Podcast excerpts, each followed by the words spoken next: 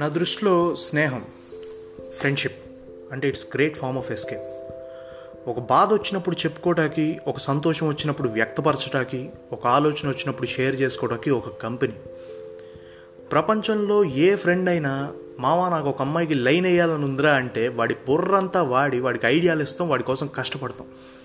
అదే మామ నాకు ఒక లక్ష రూపాయలు అప్పు ఉందిరా అంటే అందులో పదివేలు షేర్ చేసుకోవటానికి కూడా పదిసార్లు ఆలోచిస్తాం. తప్పదు. ఎందుకంటే స్నేహం కన్నా అక్కడ స్వార్థం డామినేటింగ్ ఫ్యాక్టర్ కాబట్టి. రాముడు ఆంజనేయుడు కర్ణుడు దుర్యోధనుడు లాంటి స్నేహితులు చరిత్రలో మాత్రమే ఉంటారు. ఎందుకంటే ప్రజెంట్ అంత ఎథిక్స్ అంత మారల్స్ ఫాలో అవడం మన లోఫర్గాళ్ళ వల్ల కాదు కాబట్టి. కష్టం తెలియకుండా అమ్మా నాన్న కొనిచ్చిన కారులో తిరిగేవాడికి కష్టపడాల్సిన అవసరం లేదు.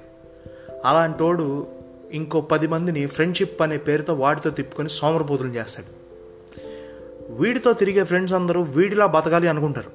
అంతెందుకు? అందరం ఎవడో ఒకళ్ళ బతకాలని అనుకుంటాం. బట్ ఎవరికి తెలియని పచ్చి వెలక్కాయ లాంటి నిజం ఏంటంటే నువ్వు నీలానే బతకాలి అందులో ఏ మార్పు లేదని.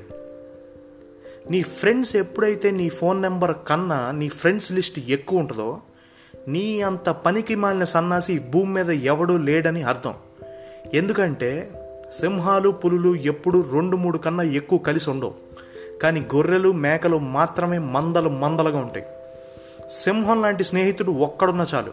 గొర్రెలు లాంటి వాళ్ళు ఎంతమంది ఉన్నా ఉపయోగం లేదు.